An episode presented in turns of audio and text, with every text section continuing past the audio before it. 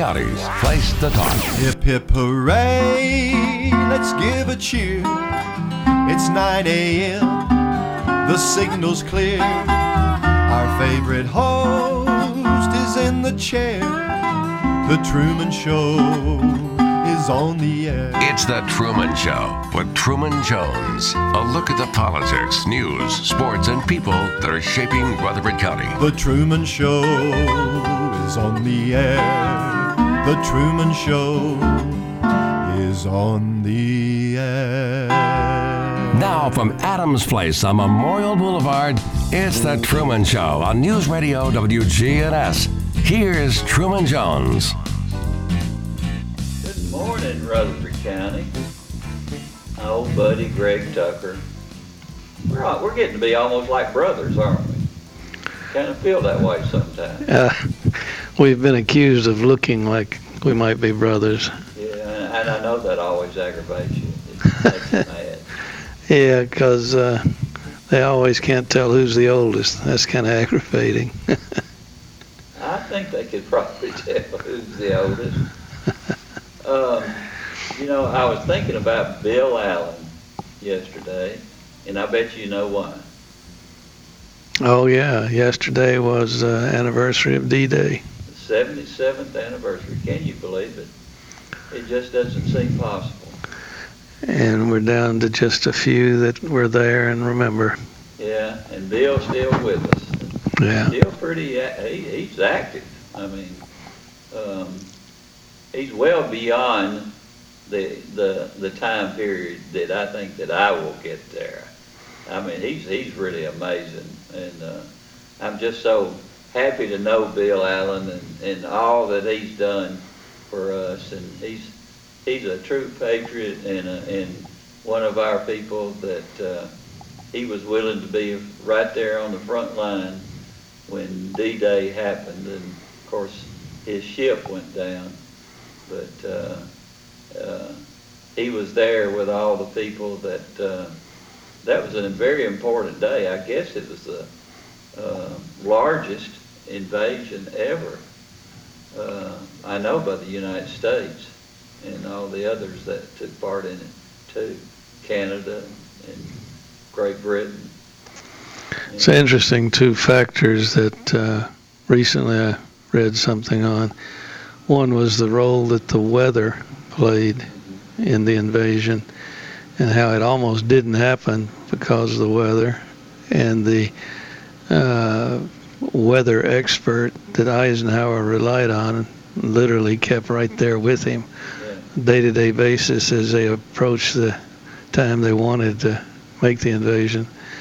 And the other uh, interesting story, or the many, many interesting stories, but another one is the deception that they uh, had the Germans convinced that the invasion, which was inevitable, but it was going to happen somewhere else at a, another beach location north of Normandy.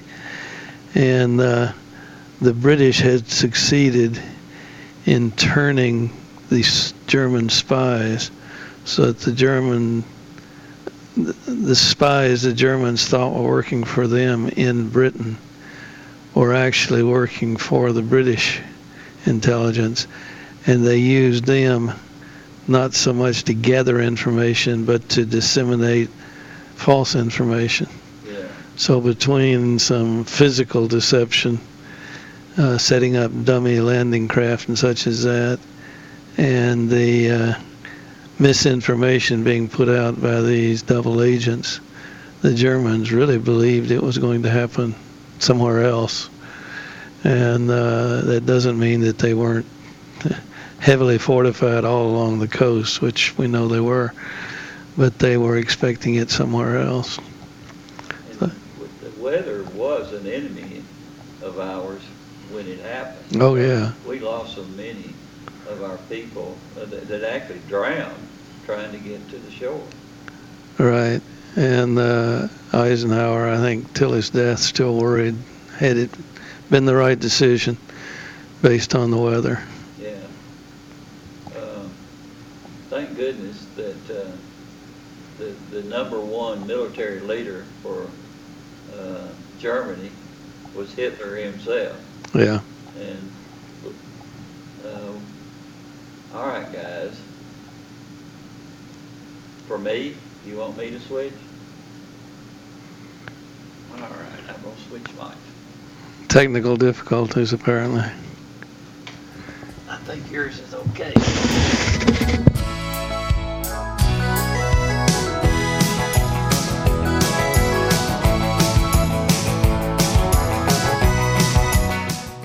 Adams Place is a premier senior living facility in Murfreesboro, offering independent living, assisted living, memory care, health care center, and on site rehabilitation. Call us at Adams Place and arrange a tour today. Enjoy gentle joint exercise in the indoor pool, our soda shop, and many planned activities and trips for every taste. Adams Place is at 1927 Memorial Boulevard. Need a break from the sound bites and the talking heads? Do you want information you can actually use? Information that'll change your life for the better? Then listen to the Del Walmsley Radio Show. Del will show you how to retire in two to five years. Your age doesn't matter. Turn off the pundits and turn on the passive income. Tune in to the Del Walmsley Radio Show. The Del Walmsley Radio Show, Monday through Saturday, 11 to noon, right here on News Radio WGNS. From NHC's Adams Place, home of premier senior living on Memorial Boulevard. It's The Truman Show on News Radio WGNS, FM 100.5 and 101.9, AM 1450, and streaming at WGNSradio.com. And welcome back with Greg Tucker. And uh, I have switched mics, and I hope people can hear me out there. Uh, I will know in a couple of seconds, I hope. Well, they cut to a commercial, so let me do my commercial. Uh, you have a commercial? Well, yeah, uh, a public, public, what do they call them? Public information, public service commercial. Yeah. Uh, this is the second week of the uh, 2021 term of the County Board of Equalization. Yep. That's the appeal board that hears uh, from citizens who feel like their property appraisal, which is the basis for property tax, Mm-hmm. is is not reasonable or uh, is not fair or is incorrect. And uh, we will. I serve on that committee or that board, and uh, the board will continue meeting through this week. Friday will be the last day. We had no appeals scheduled for today, fortunately. Uh, there are some scheduled tomorrow, but if someone wants to get on the schedule, they need, I'd say, by end of the day tomorrow to contact the property assessor's office and get on the schedule. And uh, if all you want to do is come in and complain about the pandemic and how it hurts you, don't bother, uh, because that's not uh, that's not the type of uh, information that'll make a difference in the property appraisal.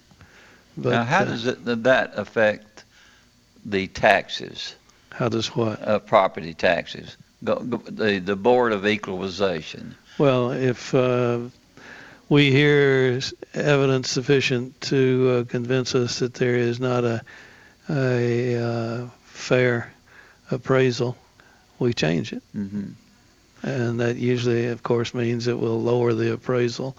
Uh, that's the authority of the board. Uh, very often, though, particularly in commercial cases, we uh, don't agree with the complaining party hmm and uh, but they have to come before this board before they can go to the state level for an appeal.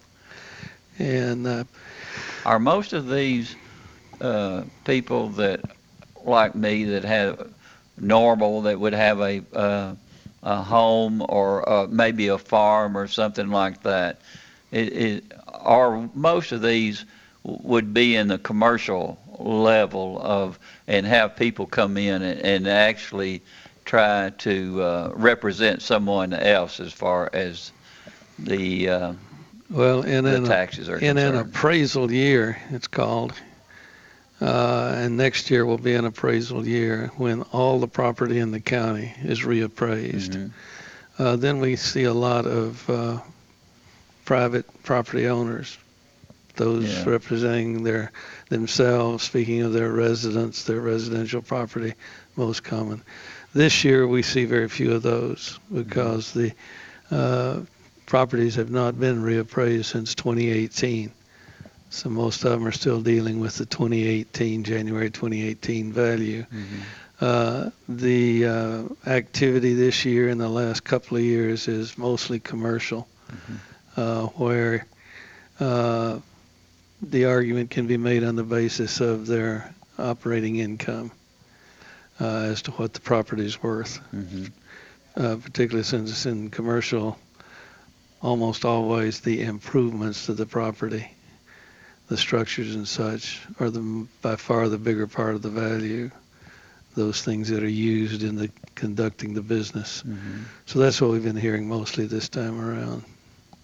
Now, next year, when the property is reappraised, um, does it really affect the property tax rate that much? Because there's so many things that are involved with, especially when it goes back into the, the county commissioners making decisions. Well, the appraisals project what the property tax income will be Mhm. for the county. Uh, but the appraisal doesn't have anything to do with the tax rate except in that way. Uh, the tax rate be set by the commission based upon the budget requirements of the county Yeah. and what they anticipate from the various sources of tax income the county has.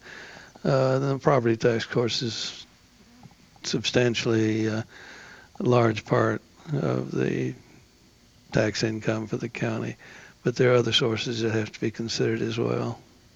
Well, the property assessor, uh, he has people that actually go out and when they evaluate the property, does the property around it, as the, uh, maybe uh, new houses are being built and, and very similar to other houses that have been there a while, um, does does that really we've we've seen the cost of of homes just spiraling uh, with larger homes and and maybe uh, the uh, areas where they're being built.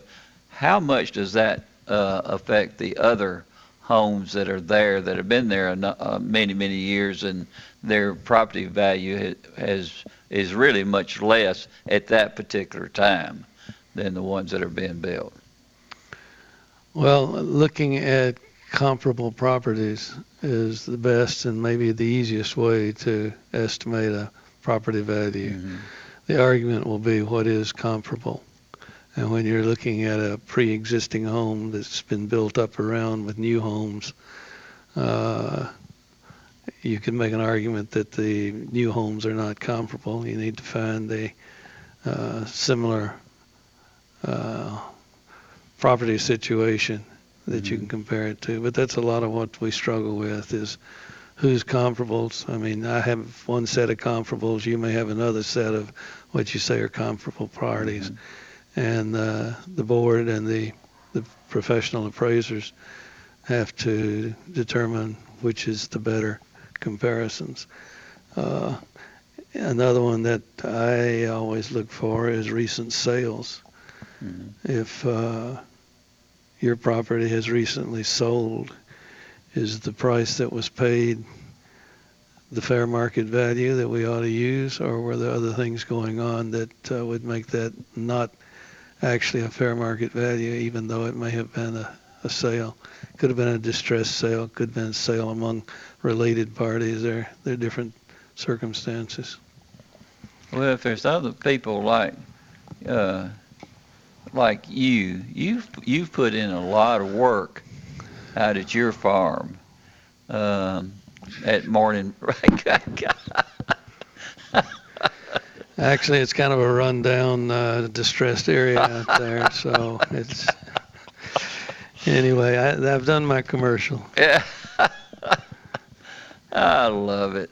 Every once in a while, as I pursue my hobby of exploring old uh, documentation and such of the history of our county, I come across something that uh, is a surprise that I don't have never heard of before, and uh, I've got a news clipping here from I believe in the late 1940s uh, that talks about speed cops. And knowing you've got a little bit of a background in law enforcement, I thought maybe you could tell me in this time period in Murfreesboro, what is a speed cop as compared to the policeman? That what you're relating to me is something that I have never heard of in my life. Evidently, it was easy to get appointments for people to take care of certain situations back then that didn't re- relate to any type of training or anything like that. It, it's I, I think JPs are in there, the justice of the peace that you had mentioned earlier, and uh, uh, most of those things have are not even around or can't be around anymore. And I've never heard of it. Well, the article does uh, talk about the justice of the peace uh, issuing a warrant, and that's how I began to date it because the clipping's out of a scrapbook and does not have a date on it. But we know the justice of the peace uh, judicial activity ended in about 1949, 1950, with the creation of the General Sessions Court. So, but some of the names also caught my attention. Uh, it, the article relates an incident where a local citizen was stopped for speeding. But if I read it correctly, he was stopped when one of the speed cops fired a bullet into his tire and forced him to stop, which makes it seem like maybe he was uh, not cooperating. But uh, the names of the two speed cops, uh, George Robertson, uh, not familiar to me. No. But the other one is B.B. Qualls, uh, apparently known as Buck yeah. Qualls. And it even recites in the paper that the warrant on Qualls, who is also the city fire chief. Yeah. And we know, you recall that uh, Buck Qualls was at least back in the 50s. Yeah and I'm assuming that probably he was appointed sometime in the late 1940s. Um, but also the name of the uh, individual who swore out the warrant and the timing involved, uh, Mr. W.F. Benson. Mm-hmm. And I think you confirmed this morning that uh, his nickname was Doc. Yeah. Doc Benson. And any of us who remember politics back in the period we're talking about, uh, on up to what 60s.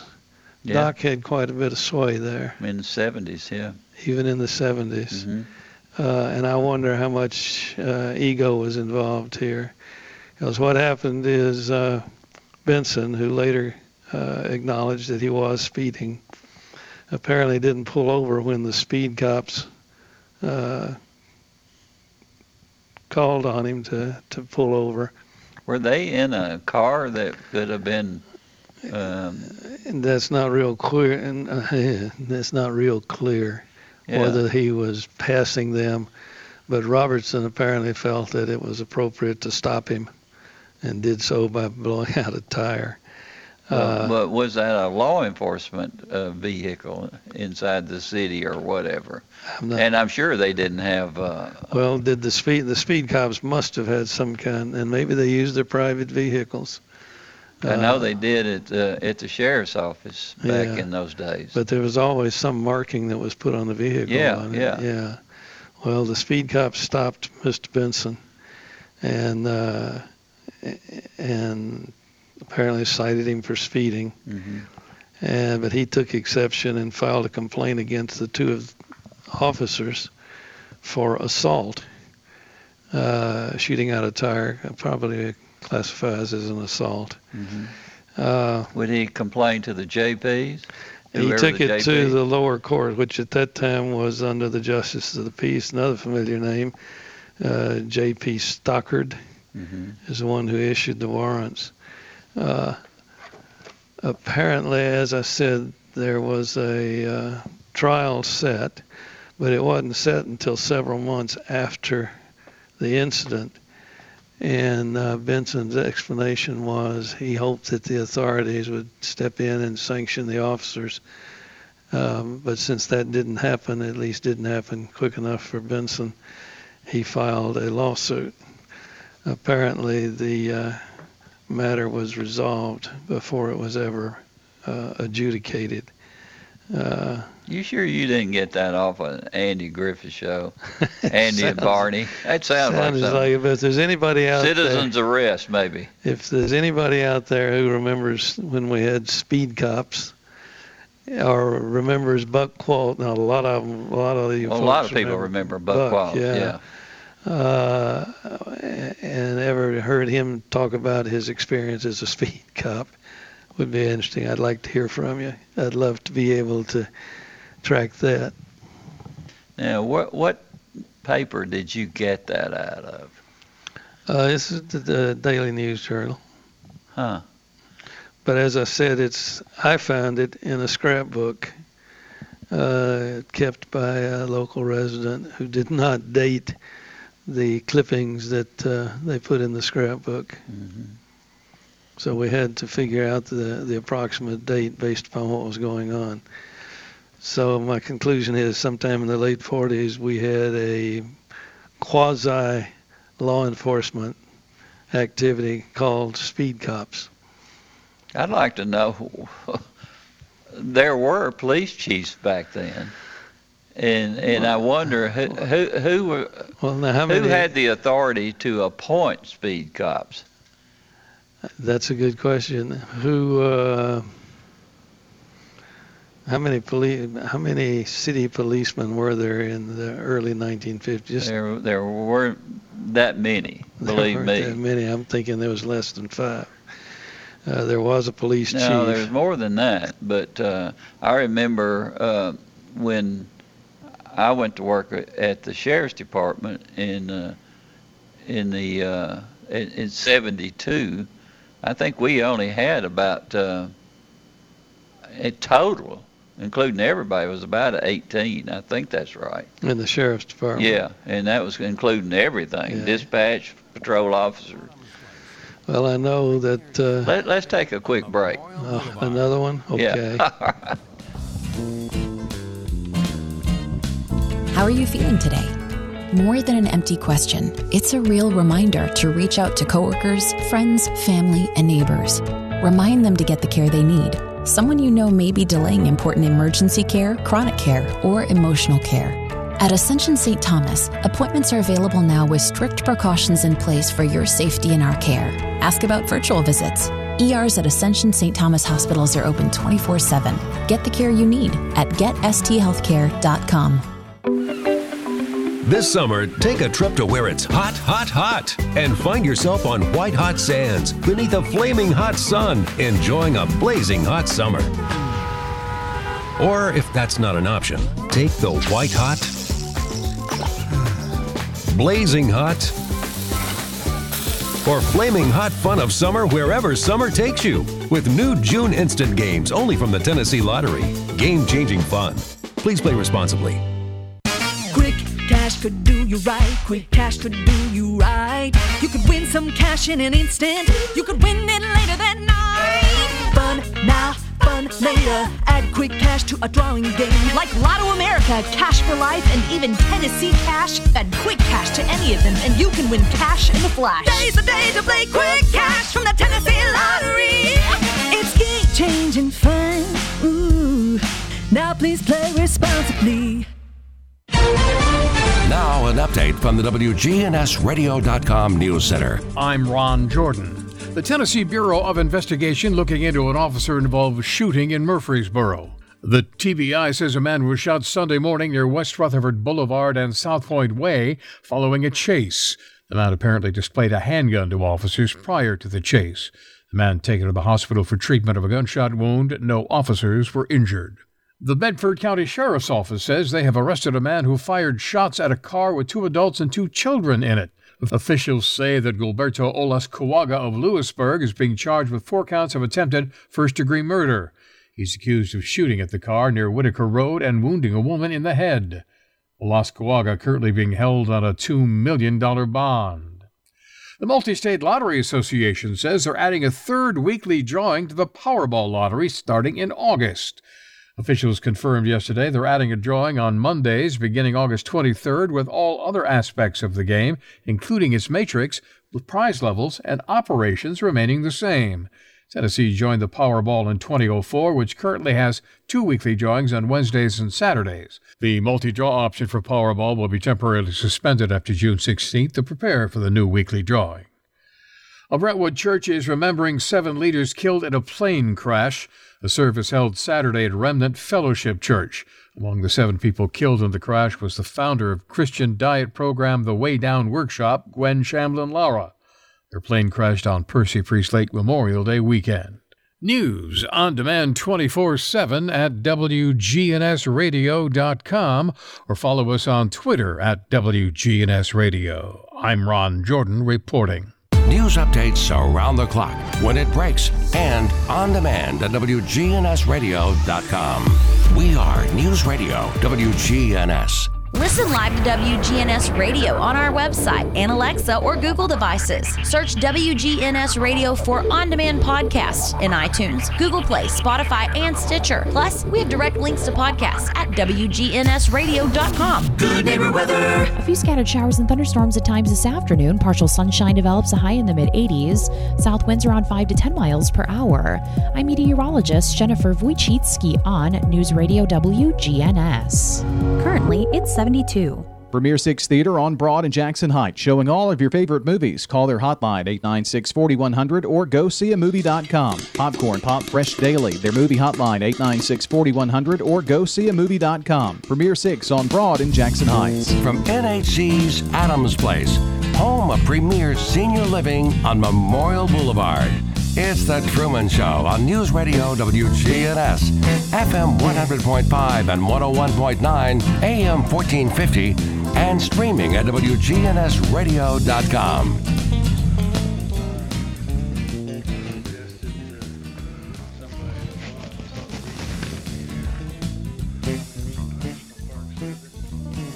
You can. Yeah. Oh yeah. I read. I read. I sat in the truck and read it just now again. Uh, well, you. I can't pronounce some of the words you read it. but it's uh, it's back now with the ACHP. I, I talked to the Corps one day last week. That is no, no. They're the ones that are the political appointees, and they received it. And back in February, they talked about uh, the Corps saying it's not of historical re- relevance, and they had it sent to Headed back to Truman Jones. Truman, you're on the air. That, that is the most recent. But now, I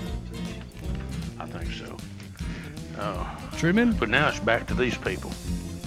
And the Dr. John Ebers, who I have spoken with, he's in Washington. Yeah. See this. Hey, His idea was it that you could just put up a monument and tear it down. Is that Corps of Engineers apparently.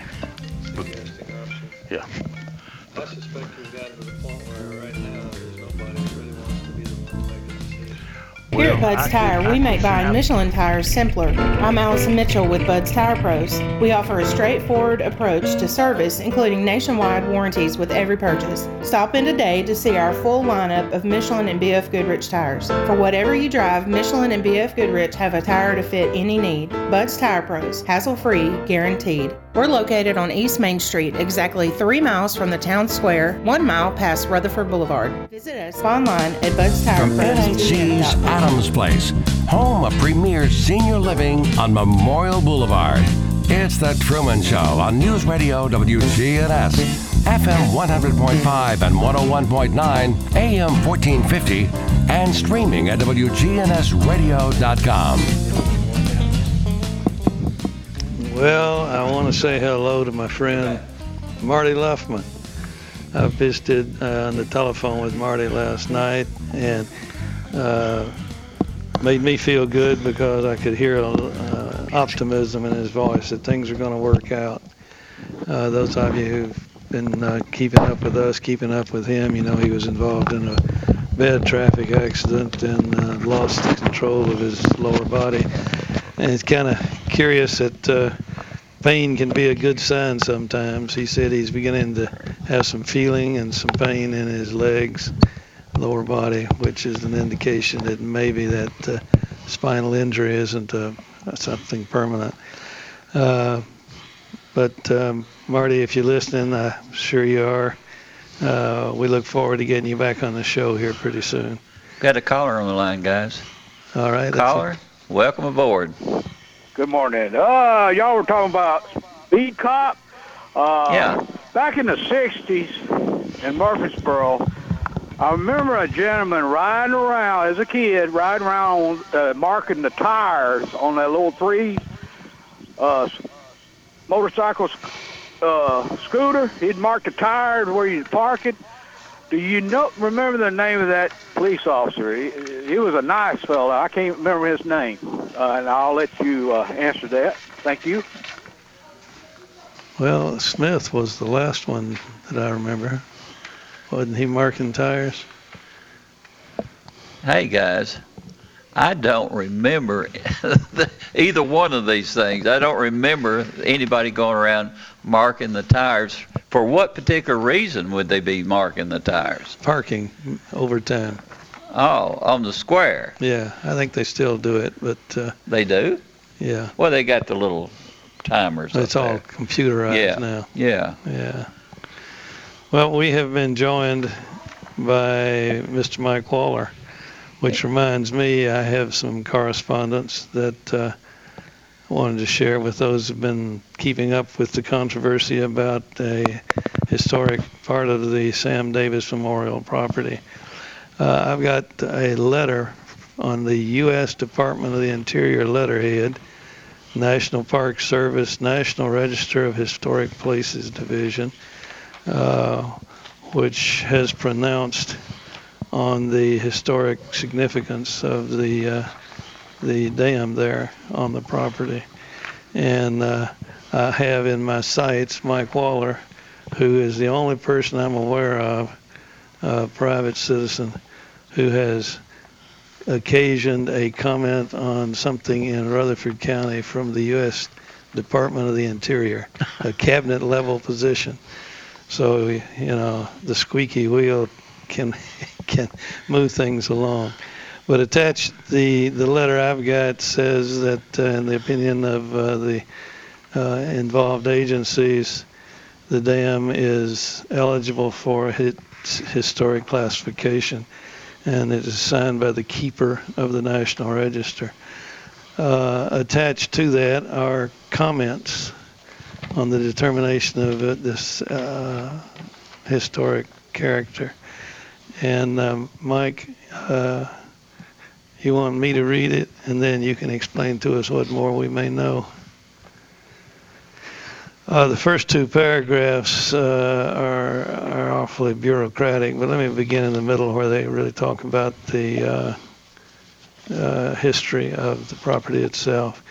In 1927, the state acquired the Sam Davis home with the intention to save the property and to create a mo- memorial to Sam Davis, a Confederate soldier executed by the Union Army as a spy. The property was turned over to the Sam Davis Memorial Association, who undertook a concerted effort to improve the property for interpretive and aesthetic reasons. The subject dam was constructed in 1939 at the behest of the Memorial Association as part of this building program, along with other resources, both interpretive and functional. Paren, slave dwellings, caretaker, tenant houses, close rent. the farm was to be a working farm which would help sustain the memorial. It is unclear whether the dam was constructed for utilitarian purposes associated with operating the farm or for reasons associated with improvements to the farmyard itself. But it is evident that the dam's construction was an important part of the memorial's initial plans for improvements to the memorial. Projects like the memorial's efforts to keep alive the memory of Sam Davis and his role in the Civil War were part of a larger nationwide movement to commemorate and, in some instances, venerate that era. It also dovetailed with the nascent preservation movement, where individual groups and local governments sought to preserve places of the past.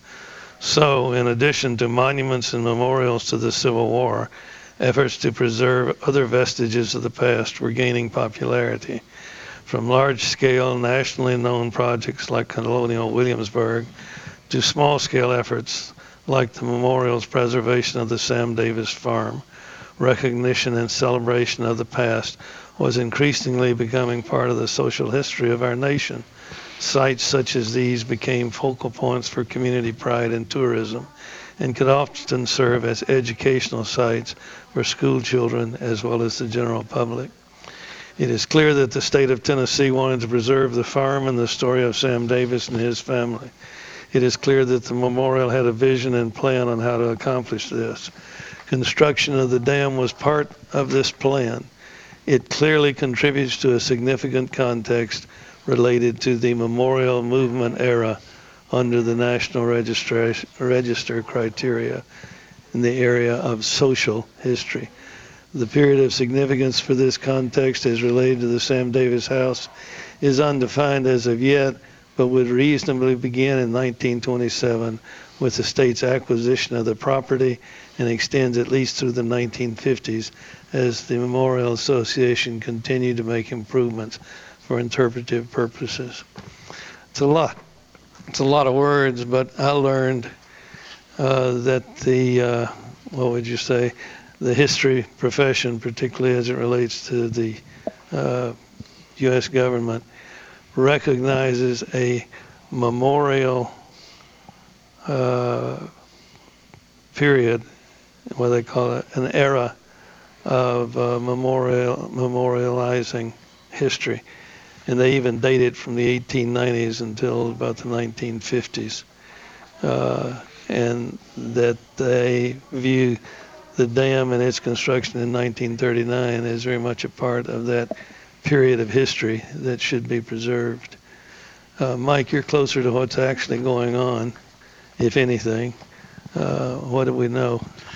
Well, as I understand it, uh, last week the Corps of Engineers in Nashville uh, sent this back to the uh, Advisory Council on Historic Preservation uh, to get their, I guess, final opinion.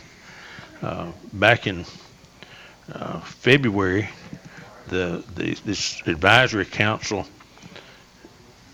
in so many words, on, written here on three pages, agreed with the State Historical Commission and recommended uh, that this be this issue be sent to the keeper of the National Historic Register. And that response is, is what you just read. And in, in summarizing, as, as I see it, the keeper of the National Historical Register agrees with the state historical register that it is of historical significance and should be uh, retained. So uh, my source there at the Corps of Engineers seemed to think we'd get a response back pretty quickly.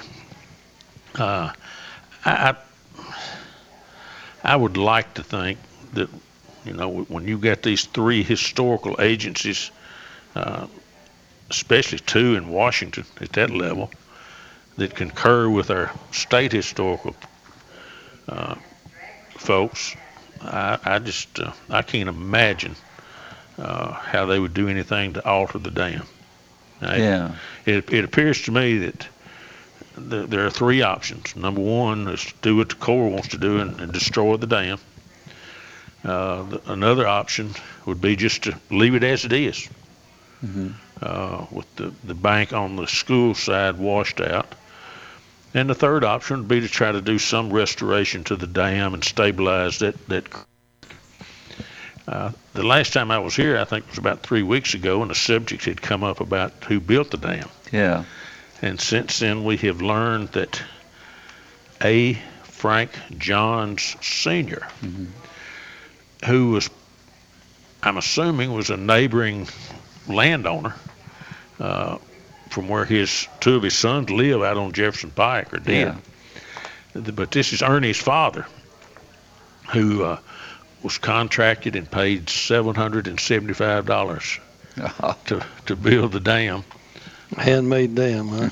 Right, right. And you know, for for a facility that was built 80 years ago, it's really in, in pretty good shape. It, it has some deterioration on the, I guess it'd be the west side uh, downstream wall. Uh, but gosh, that thing's probably six or eight feet at the base, and it's sitting on solid rock. And the the, the creek wall on the, the side of the Sam Davis home is all rock, so it's it's pretty stable. But uh, when we had the flood back in 2010, it eroded out the, the dirt side of the of the dam. Now, how does that affect where we are now with the decisions that have been made that uh, uh, have the mitigation factors in it? I, I'm, a, correct me if I'm wrong, Greg, but I, I think we're just kind of in a holding pattern uh, that the Corps of Engineers has to make a decision back to the State Department of Environment and Conservation.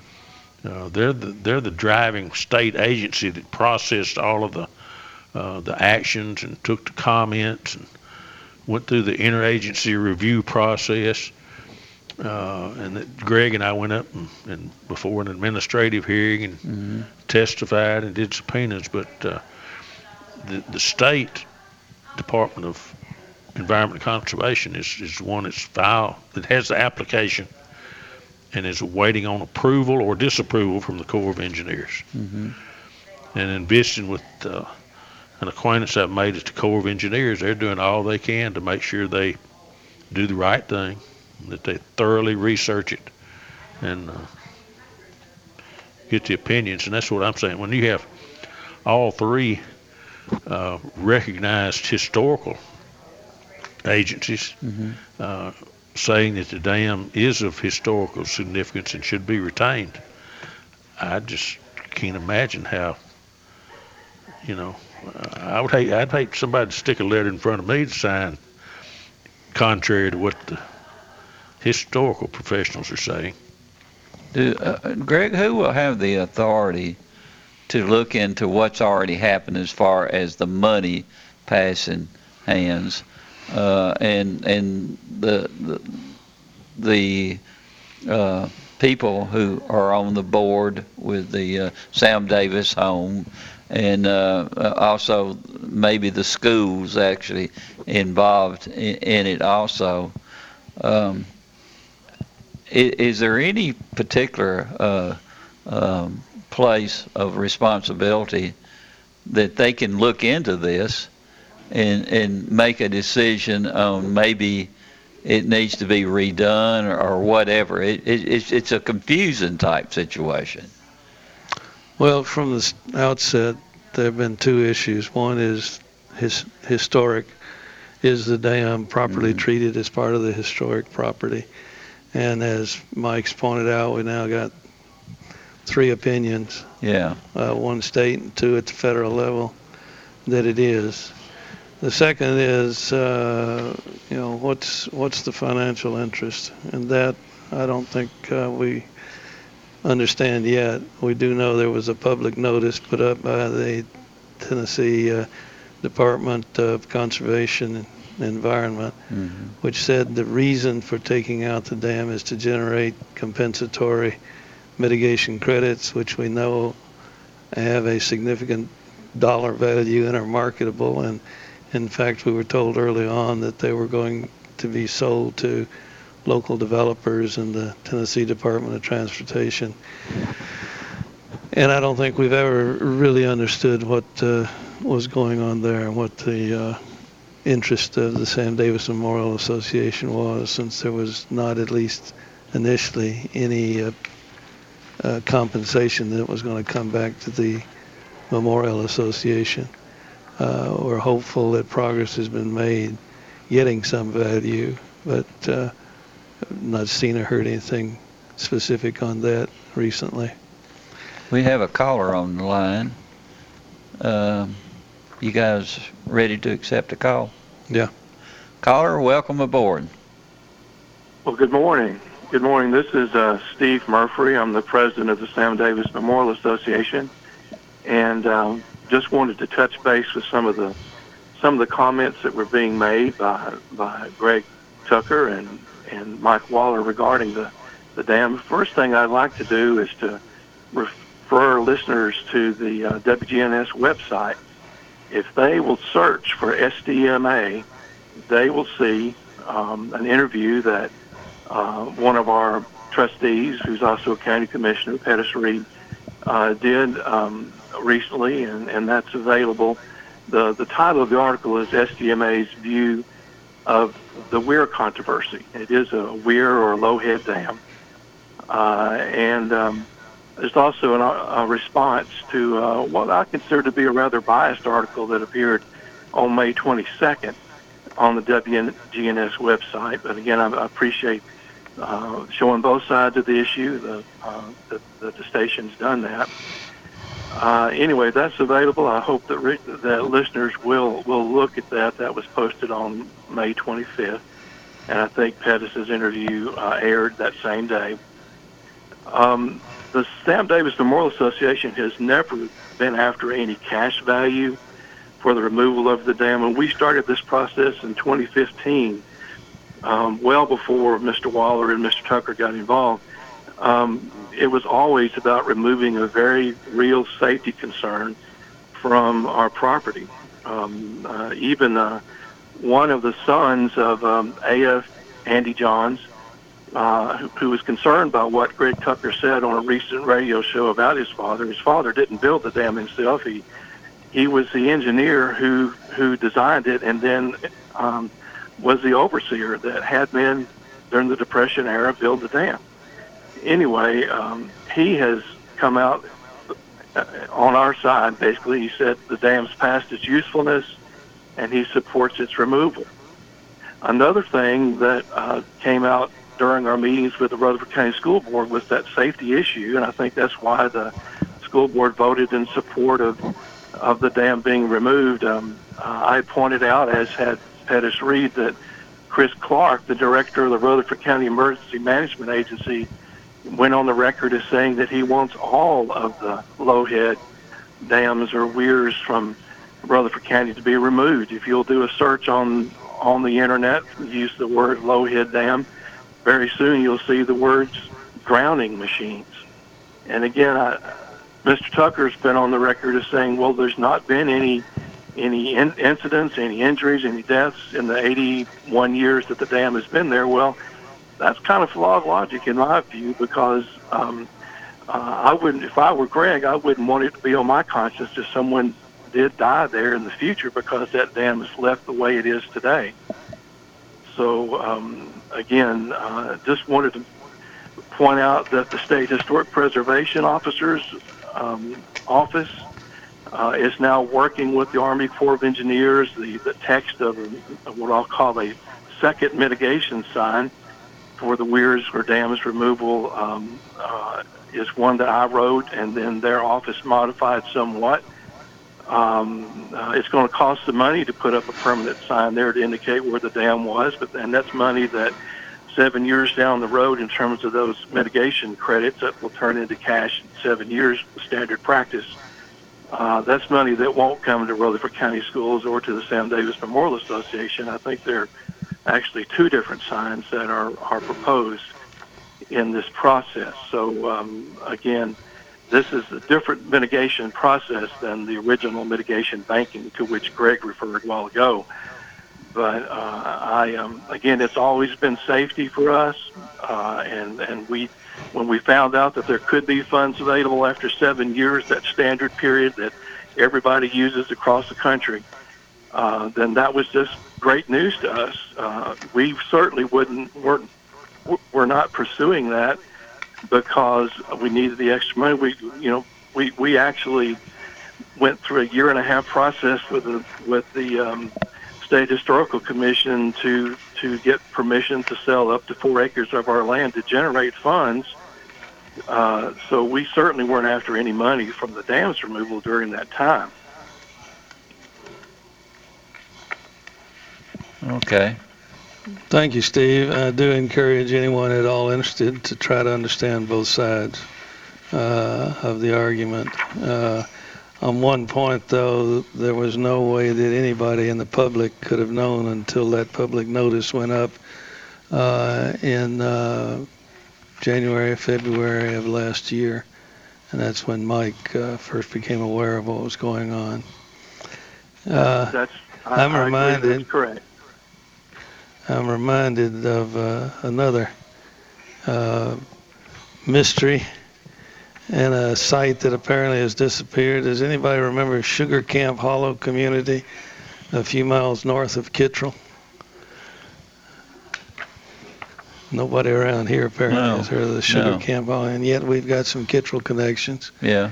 Uh, that is alleged by some to have been the hiding place of the James Gang back in the 70s and 80s when they were being Do remember that. Yeah. pursued. Yeah. And uh, I was revisiting some things and uh, reminded of how we have that story, and it ties in with the Uncle Dave Macon family. Seems like remember Uncle Dave had seven sons, 7 boys. Uh, one of them, uh, whose name was Eston Gray Macon, somehow or another he had the nickname of Dode, D-O-A-D. Uh, compared to his brothers, I found one description: relatively intellectual, early early bald and blind or nearly blind in one eye, but he finished uh, some formal schooling and uh, became a preacher and a teacher and wrote uh, quite often for a local publication. Back in uh, oh, 1941, before the start of the war, Dode wrote an article that appeared in the uh, Rutherford Courier where he told of an old uh, black resident up in this sugar camp hollow uh, hosting the James Boys on several occasions. Now, the James Boys time when they were uh, pursued was mostly the 1870s and the early 1880s. So when I started doing just a likely uh, lifetime expectancy, the black fellow would have to have been well past 100 years old to have spoken to Dode. But what I believe Dode was trying to convey was a story he had gotten from a third party attributed to Fate, Uncle Fate Jennings, the name of the old horse swapper, and his wife who lived in the Sugar Hollow community. And uh, taking the time period, I thought, well, there's no other record other than Dode's uh, article about it in the newspaper. Uh, I went to the writings, the history of the James Gang, and it is well established that they were in Nashville as their mm-hmm. base for a number of years. But when you read through the documentation, there are two gaps. And one of the gaps is when they got uh, concerned that the law was closing in on them and they would disappear. This is in the late 1870s. And there's no record of where they were during that period of several months mm. in the late 1870s. And coincidentally, or maybe as we would expect, that time period would coincide with the time period that uh, uh, Mr. Jennings would have been talking about in the Sugar Camp Hollow community. Uh, so it's interesting how there's no history of the activity in Rutherford County, but by looking at the gaps and the voids in the history and the notation that apparently they went into hiding uh, parallels the story that was being passed down uh, through uh, Dode Macon. Uh, Was his name Howard at the time? Howard James. No, his last name was Howard. Whose last name? Jesse James. His last name was Howard. Oh, is that right? The dirty little coward that shot Mr. Howard Ford. Okay. Gotcha. Now we do know that there was uh, a connection that is documented in some family uh, uh, histories that uh, Frank James spent time down with uh, his wife's cousin in the Eagleville area, Yeah. in the community there, and uh, we even know that uh, the uh, family, what's the name's Homer, and no help. The family has a pistol that they allege belonged to Frank James Yeah. because he left it as he went through on another, avoiding the uh, law enforcement, and left it uh, with the uh, indication that he'd come back by and would they please hold it for him. My guess is it probably was a hot property that he didn't want to be identified with at the time. He didn't come back. And the pistol, it's pictured in one of my books, I believe my fourth book, Rutherford Reflections Yeah. is still in the family. So, yeah, interesting little mysteries in our local history. It is. Certainly is. So, uh, what what's the next direction we go, Mike? I I think we just have to wait on the uh, advisory council out of Washington Yeah. to respond back to the Corps and then uh, see how they respond back to the state. Yeah. I don't know that anything that that anyone else could do. It's just a matter of letting them, the bureaucrats, if you will, Mhm. uh, decide what's the best interest. Well, you know, as much work has been spent with everybody working on this thing, I think the least that can be done is let everybody know everything that's gone on with this particular situation, and and uh, uh, that's one of the the the really trademarks of Smyrna is that is that uh, uh, Sam Davis home, and, and it's a major part sure. of the history that goes on or has gone on in our community. So I think it was it's um, it's it's something that that uh, people in the community uh, who uh, have such a love for our community here in Rutherford County and the history of it.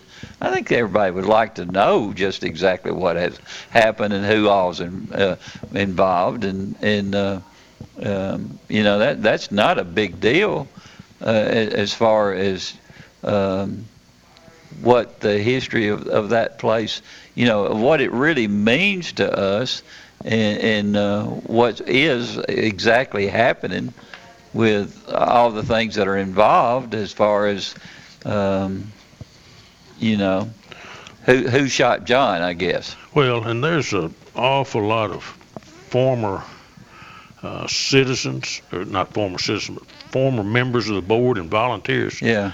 that have spent untold hours uh, out there on leading field trips and hmm farm days, educating uh, young people uh, that still have a you know a keen interest. They may not be as involved as, as they once were, but there's a lot of people that have uh, done a lot of great things out there. Yeah, yeah. It means a lot to the community. Well, when it's all worked out, we'll either have a preserved dam or we'll have a marker, uh, which will tell the history. And I hope one other thing we'll have in the public record a copy of uh, what's what's been called a memorandum of understanding regarding the financial aspects of these mitigation credits. Yeah. Well, and I, I shared with um, my friend with the Corps. I said I think the marker is, an, is a great idea. Mm-hmm. Whether the dam's there or not, it needs to be documented. The, the history of the dam. Yeah. So uh, he he liked that idea, and I don't know the process on historical markers and all that. Marty's Marty's up to speed on that, but uh, that's something else that, that I'm glad to hear will be looked at. Yeah. Well, we're out of time, guys. Where's time go? Yeah, it goes too fast. All right, we will see you in the morning at 9 o'clock. Larry and Bobby Stewart tomorrow. Thank you, Truman. Always, Thank you. always great. Appreciate See ya.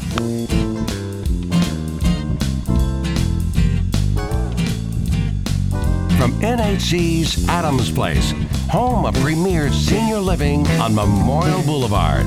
It's The Truman Show on News Radio WGNS, FM 100.5 and 101.9, AM 1450, and streaming at WGNSradio.com.